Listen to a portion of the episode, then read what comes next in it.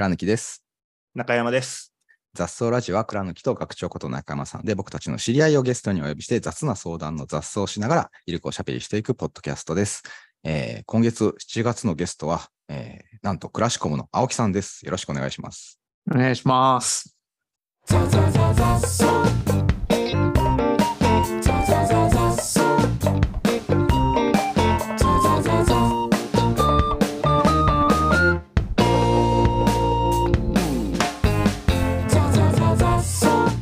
青木さんにかいめですね。ねえ、あれ、はい、もういちねんぐらい前なんですか、もうもっと前なのかな。ちょうど雑草ラジオ始まっ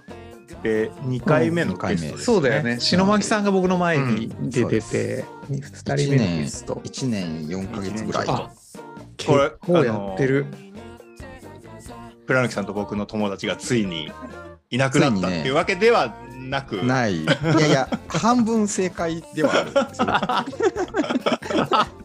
僕たちの知り合いをゲストにお呼びしてって言ってる知り合いがもういちねんちょっとで枯渇してしまうということになりまして、青木さんにもう一度来てもらうっていうことなんですけど、あのまあ、今回ちょっと雑草ラジオ的にはあのいつもはねゲストを呼んでお呼びしてゲストでトークするっていうのをやってるんですけど、あのこの春ぐらいに私と学長でずっとソース原理の話をしたっていうことがあり、うんうん、ゲストが来てるのにまたソース原理の話に持っていくいや学長そんだけソース原理話したかったらもうソース原理の回しようっていうことがあり、これもしかしてあのテーマでなんかさんかいぐらいもう収録できるんじゃないかなということに、あのいっかい実験してみようと、うん、ということでなんかいいテーマないかなと思ったところ、あのここ最近僕は青木さんとあの定期的におしゃべりしてる中で、うん、老子がすごいと、あ違うえ老子か老子と掃除、うん、老子掃除老荘思想ですね、うん、あの特に老子がなんか最近ハマってたっていうことで、なんか一時これ青木さんともあの経営のおしゃべりなんですけどいちじかんずっと老子の話をするっていうことがあったりして、なんかもしかしたらあのビジネスマンとか経営者の方にもヒントになるのが老子にあの控えてるんじゃないかなっていうのと、なんか老子の系譜で荘子っていう、うん、あの書子百科の人がいて、その荘子っていうのどっかで聞いたことあるなと思ったら、なんか学長がすごい昔推してた人だと思って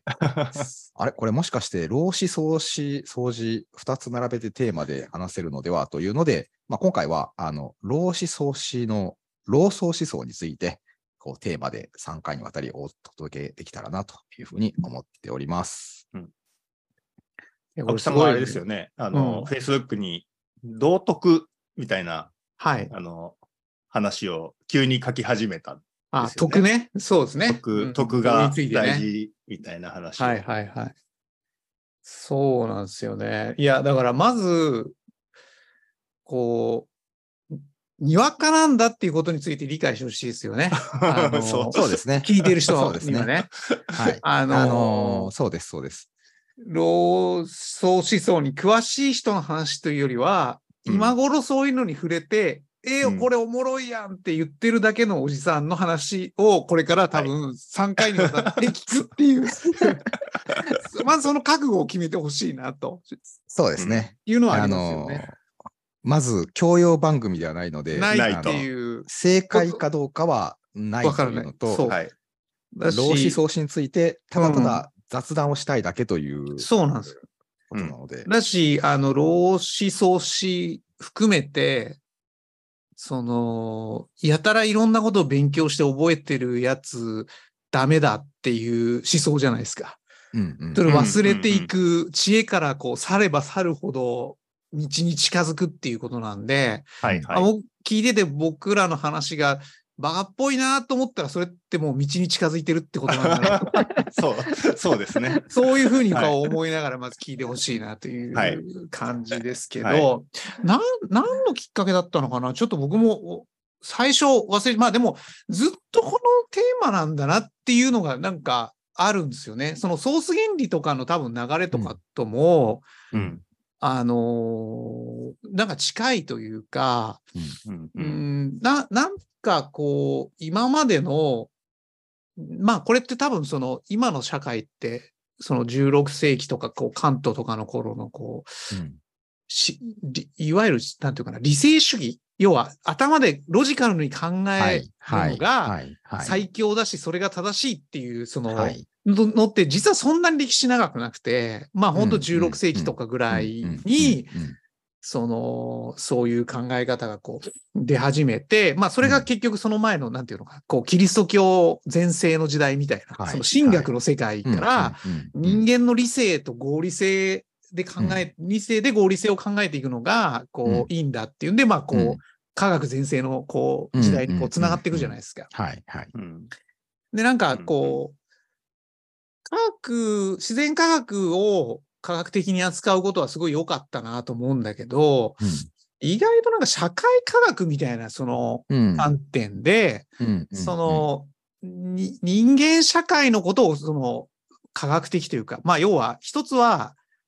定量的に、あるいはその要素還元的にこう考えて、うん、そのしん、なんか正しさを見出していくみたいな。やり方でこう来て発展もしてきたんだけど、うん、なんか限界あるっていうか窮屈いよなーみたいなのがずっとあるんですよね。うんうんうん、でなんかその先に、まあ、科学、科学ですからね。そう、その先になんか行きたい感っていうのがある中とか、うん、なんか、うんうん、あと時代も変わってきてるじゃないですか。なんかこう、うんうん、僕らが子供の頃ってまだこうバブル期前ぐらいの、いわゆる高度成長してる頃あり、社会人になったらバブル崩壊したとはいえ、なんか今までの日本のやり方まずいんじゃないみたいな、もっと科学的にやった方がいいんじゃないっていうさんじゅうねんぐらいがあって、なんかここ最近みんなもう、あれこれ科学だけじゃ、その科学は科学でいいんだけど、なんか人間の集まりとその社会の営みである、例えば経済とか、その経営みたいなことって、うん、科学だけでいけんだっけ、理性だけでいけんだっけみたいなのがずっと思いつつ、うん、そこになんかソース原理とかもなんかそういう問いにはまったんだと思うんですよね。なるほど。なるほど。うん。だし、うん、僕その前は結構なんかいろいろやってきて、イタリアのマネジメント研究したこともあるんですよね。うん。うんうんうんなんかこうアメリカとかの話ってよく聞くけど、はい、そういえばなんかイタリアとアメリカってなんか逆な気するじゃないですか。なんとなく立ち位置的にめちゃくちゃハードワークしてますみたいな、なんかアメリカ人、はいはいはい、でめっちゃレバレッジかけてますみたいな、はいはい、でもなんかイタリア人ってなんかこうか全然本当はそうじゃなかったんだけど研究していくと、はいはい、なんか、はいあの、あんまちゃんと働いてなさそうとかさ、なんかこう、計画性なさそうとか、今起きてそうみたいな、勝手なすごい、その、プロ、まあ、ステレオタイプのなんかありますけどね。なんだけど、実は、なんか僕のイタリアに興味を持ったのは、その、歴史上イタリアって全然、あの、政治とか国家が安定したことがもうローマ崩壊以来あんまないんで、うんうん、なんかそういう不確実な状況の中で、もしかしたらああいう風に見えてるのはこう非常に合理的ななんかそこにその理由があるんじゃないっていうことでイタリアのマネジメントを結構研究してた時期もあったりとかもなんかその計画的にやっていける安定した社会じゃなくなるみたいなことがあると途端に科学っぽいやり方とかきつくなるやんみたいな、うんうんうん、多分そういうなんか前提の中で老子を読んだときに、うん、えずっと考えてることが書いてあるっていうなんか、うんうん、ソース原理と一緒だそう、うん、あのこういう心理をこれで初めて知りました目から鱗ですっていうかそうだよねっていうのが結構いっぱいあって、うん、なんかあなるほどみたいになったっていうのがあるんですけど、うん、僕はあんま記憶力が良くないんで、第何章にはこういうのあったよねとかっていっぱい語れるほどの知識はないって、うん、知識はないっていうか、うん、はい、そんな経緯としてはそんな感じなんですけど。ああ、ありがとうございます。うんうん、あのそうですね。あのまあ、この、このザストラジオでなんでしょうね、歴史の教科書ではないので、うん、あのそういうのはあのちゃんとしたあの文献を渡っていただくということで、そうですよね。はいはい、だしあの老子荘子がどういう人かみたいな話も、うん、あとしないので、うん、あの、うん、老子と荘子の本を読んで僕らがどう感じたのかだけをお伝えしていくという、そうですね、そうですね。という前提ではありますけど、なんかちょっとだけあの老子と荘子の紹介を僕はしといた方が、あのさすがにリスナーさんも聞いたことあるかなぐらいの感じだと思うので、あのちょっとだけご紹介すると、老子と荘子は、えっと、紀元前の中国の哲学者の方たちですね。で、中国春秋時代の諸子百家っていう、そのなんちゃら子みたいな孔子、孫子とかっていう子がつく人たちのなんかひゃくにんいっぱいいる諸子百家のうちのお一人お一人ということですね。で、あれですね、中国春秋時代だから、キングダムの漫画キングダムのちょっと前ですかね。で、いっぱい国がある中で、こういっぱいいろんなとこでも戦争しまくってる時に出てきた人たちで、うんとそうしあえっと、今回出てくる老子荘子の前に、えっと、有名なのが孔子ですね。孔子さんっていうあの中国で多分一番有名な哲学者じゃないかなと思いますけど、あのものすごく今現代にも論語論語ですかね、論語というので、うん、あの日本の経営者の方もこうすごく何て言うんですかね、リスペクトしている人たちで人ですけど、孔子はあの結構上昇志向が強いっていうか、そのこう国を栄え、そこで立身出世するみたいな、であのいろんな国にこう仕官していくみたいな感じのこうことをされて、まあ立派なことをされたんですけど、うんとそれに対して今日のテーマの老子とか荘子は結構孔子に対するアンチテーゼというか、オルタナティブというか、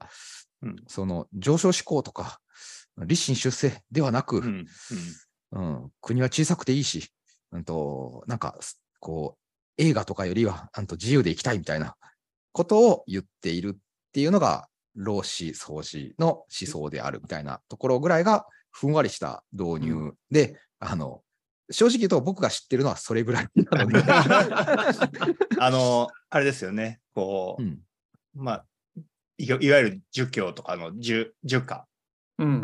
儒教の儒に家で儒家っていう流派と、うん、これが孔子の方がそう孔子とか孟子孟子とか、うん、で老子荘子は道と書いて家と書いて道家、道家と儒家と道家という比較ですね、はい、流派の違いがあって、はい、まああの儒家の人たちは頑張って偉くなって活躍活躍しようよっていうのが、うんうん、で活躍するためには徳とかが大事だよみたい な, なんかそういう話、うん、で, でこう立派になって最後祀られるみたいな。そ, そうですね、そうですね。はい。孔子廟みたいなのがいっぱいできる。伝説の人物に、うん、みたいな感じなんですけど。メジャー、メジャーになってきますね。そう、老荘の人たちは、うん、そうやって頑張って偉くなっていった結果、うん、戦争に巻き込まれて、うん、早死にしてますよね、みんなっていう。うん、なんかそ、それ幸せなんだっけっていうのが。あれですね。なんか身も身も蓋もないこと言っちゃうそのめちゃくちゃみんな頑張って戦争に勝つぞっつってやってる中で、うん、いやいやそんなんしたら早死にするじゃんっつってこうちょっと距離を置くみたいな、うん、そうそうがあの自然じゃないよね、そういう生き方っていう、そういう感じですよね。でもそのやっぱりだからこそこう歴史上やっぱり老子と孔子でいうと孔子の方がやっぱり有名だし、そのね、あ後世になって祀られるけど、そこまでメジャーになりきれないのがまあそれはもうしょうがないですよね、そういう思想だから。そうだよね、老子も荘子もね、うん、っていうところにあの非常にシンパシーを感じているっていう。そうですね、マイノリティ派な感じですよね、はい、マイノリティマイノリティビジネスの世界でいうとね。いやそうですね、もうみんながこうグロスだスタートアップだなんか J カーブだみたいなムーンショットだみたいな言ってるそばで、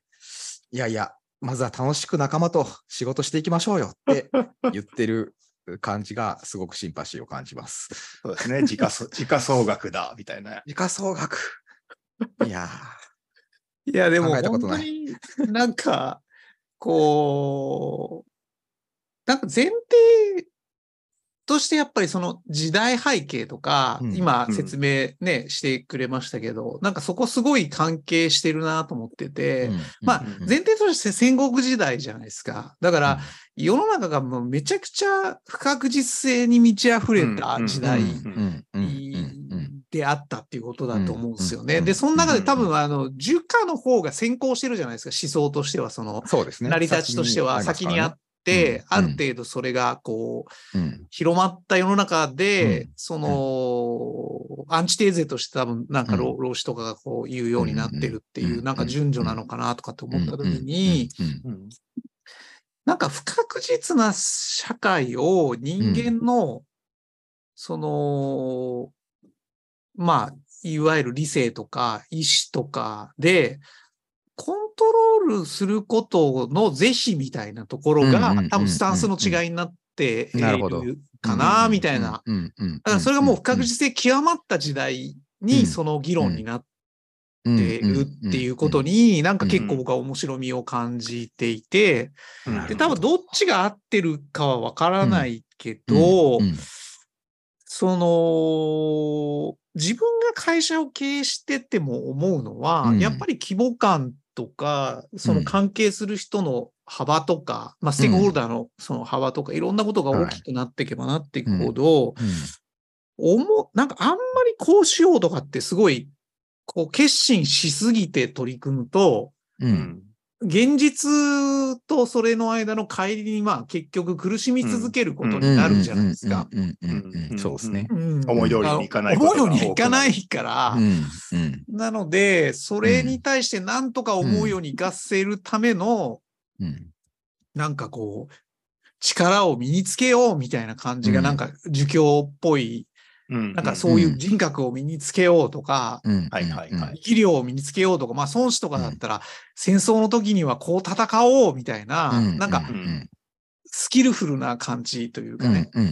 それでこう、思ったように活かせようとするっていう考え方に対して、その思ったようにいかないっていうことをどう、なんか、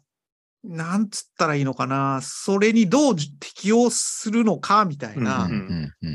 ことがなんか老僧だなと思った時に、なんとなく自分もそ限界をずっとこう感じ続けてるポイントに近いんですよね、そこが。うんうん、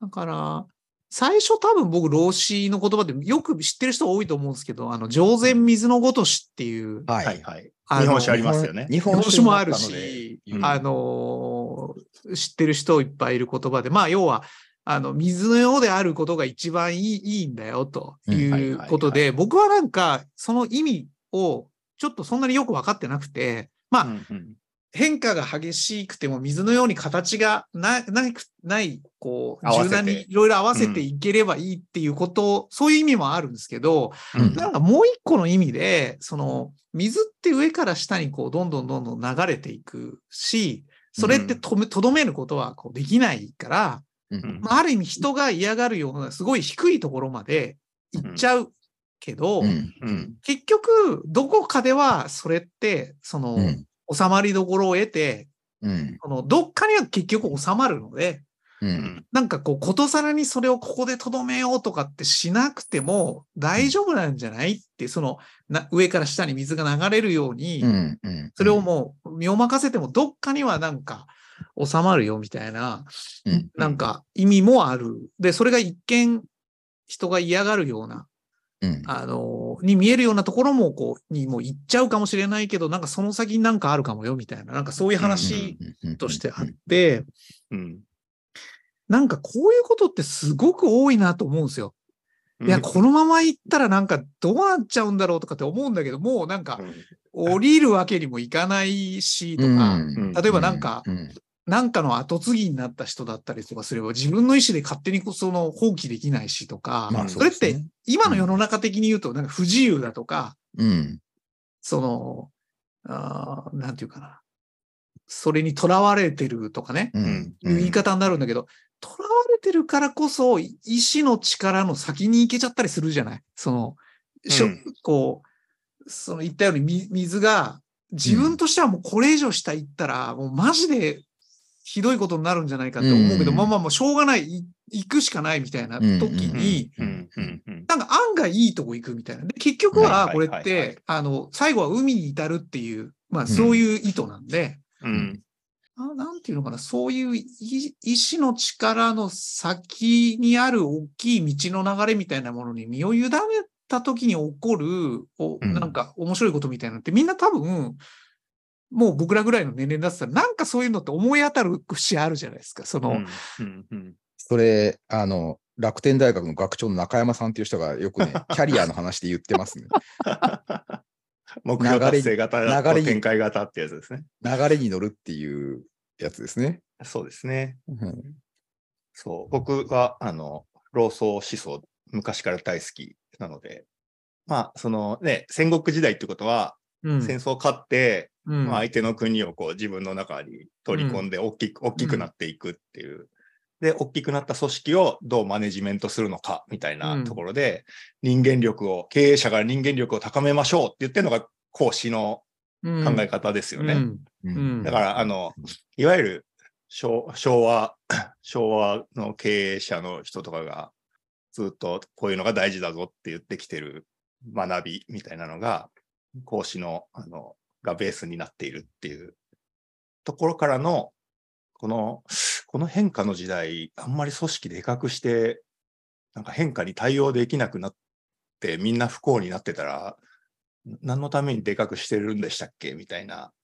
ふうに考えて、いやー、そうですね。ね、それで、その下の、下の方にこう流れていったら、コケ食って生活できるようになりましたっていうのが前の、前回、青木さんがゲストで、ね、出てきた時の話だし。ね、でも、まさにコケに通ずるよね。うん、通ずる。誰も食わないんだよ、ここっていう。で、あとは、あの、倉貫さんのこの前出した本のサブタイトルが、変化を包容せよ。包容せよ、うん、そうだね。ですけど、まさに、それが老荘思想っていうことだよなって僕とかは思います。うん、いや、今話聞いてて、でも、その戦国時代、めちゃくちゃ戦国時代だったから、その最初孔子が出てきて、うん、その、まあ、どう国を拡大するかみたいな話が、こう、注目されて、うん、で、その後、その、老子とか荘子が出てくるっていう話の中で、うんうんうん、その不確実なものに対してどう向き合うのかって話って、うんうんうん、多分こう戦争に勝って国を大きくするって最終的には、うん、まあ秦の始皇帝が出てくるみたいなもんで、うん、その要は統一をしたいってことですよね、うん、で統一をするってことは、まあ、あの秦だと法治国家にしてその全ての国民を全て同じ法律でこう運営するって、うん、めちゃくちゃ確実にしようとしてるっていう方向なんですよね、うん、だから、うん、その不確実に対して確実にしていきたいっていうなんか人間のどうしてもテーゼがある思想があって、うん、だからそれに対してあのいやいやもう天下統一とかしない方がそれぞれがそれぞれで良さで生きるんじゃないって言ってるっていう話はなんかそ, その不確実ってそういうことなんだなって今話聞いてて思いましたね、うんうん、だからそれがその現代の観点からして、うん、その正しいのかどうかっていうのはちょっと分かんないですけど、うん、老子とかって基本的にはまあ隣の国とか行くなみたいな、うん、みんなみたいな知るなみたいな話じゃないですか、うん、その、うん、いわゆるなんていうかな結局はそれを隣のことを知って、その比較していいとか悪いとかっていう相対的な判断を自分の中に取り入れることがもうすべて不幸の始まりなんだから、うんうんうん、もう隣の国からなんか鳥の声とか犬の声聞こえてくるぐらいの交流がもうちょうどいいんだみたいなこと書いてあったりとかして。うんうん、書いてあるですね。うん比較しない方がいいってことですね。比較しない方がいいってことだよね。なんか極論的に言えばね、うんうんうん、知らなくていいというよりは、うんうん、まあ知って比較しないのが大変だからね。そもそも優劣とかないしっていう考え方ですよね。自然、自然の調和っていうのに任せればいいだけなことであって、うん、誰が偉いとかそういうことは関係ないし、うん、国とかも、ね、小国家民っていう表現になってますけど、あ、小国家民ね。そうですよね。国はちっちゃくて、あの、はい、人数少なくて、別にその 乗り、乗り物とか乗らなくても行ける範囲であの幸せに過ごせたりとかね。うんうんうん、するぐらいのサイズがちょうどいいよ、みたいな。あとは、掃除の方なのかな、なんか、機械でさ、物をやるのとか、あんま良くないみたいな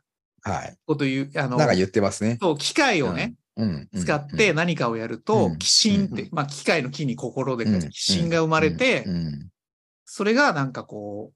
人の中にあるその逆白な感じをこう促進するから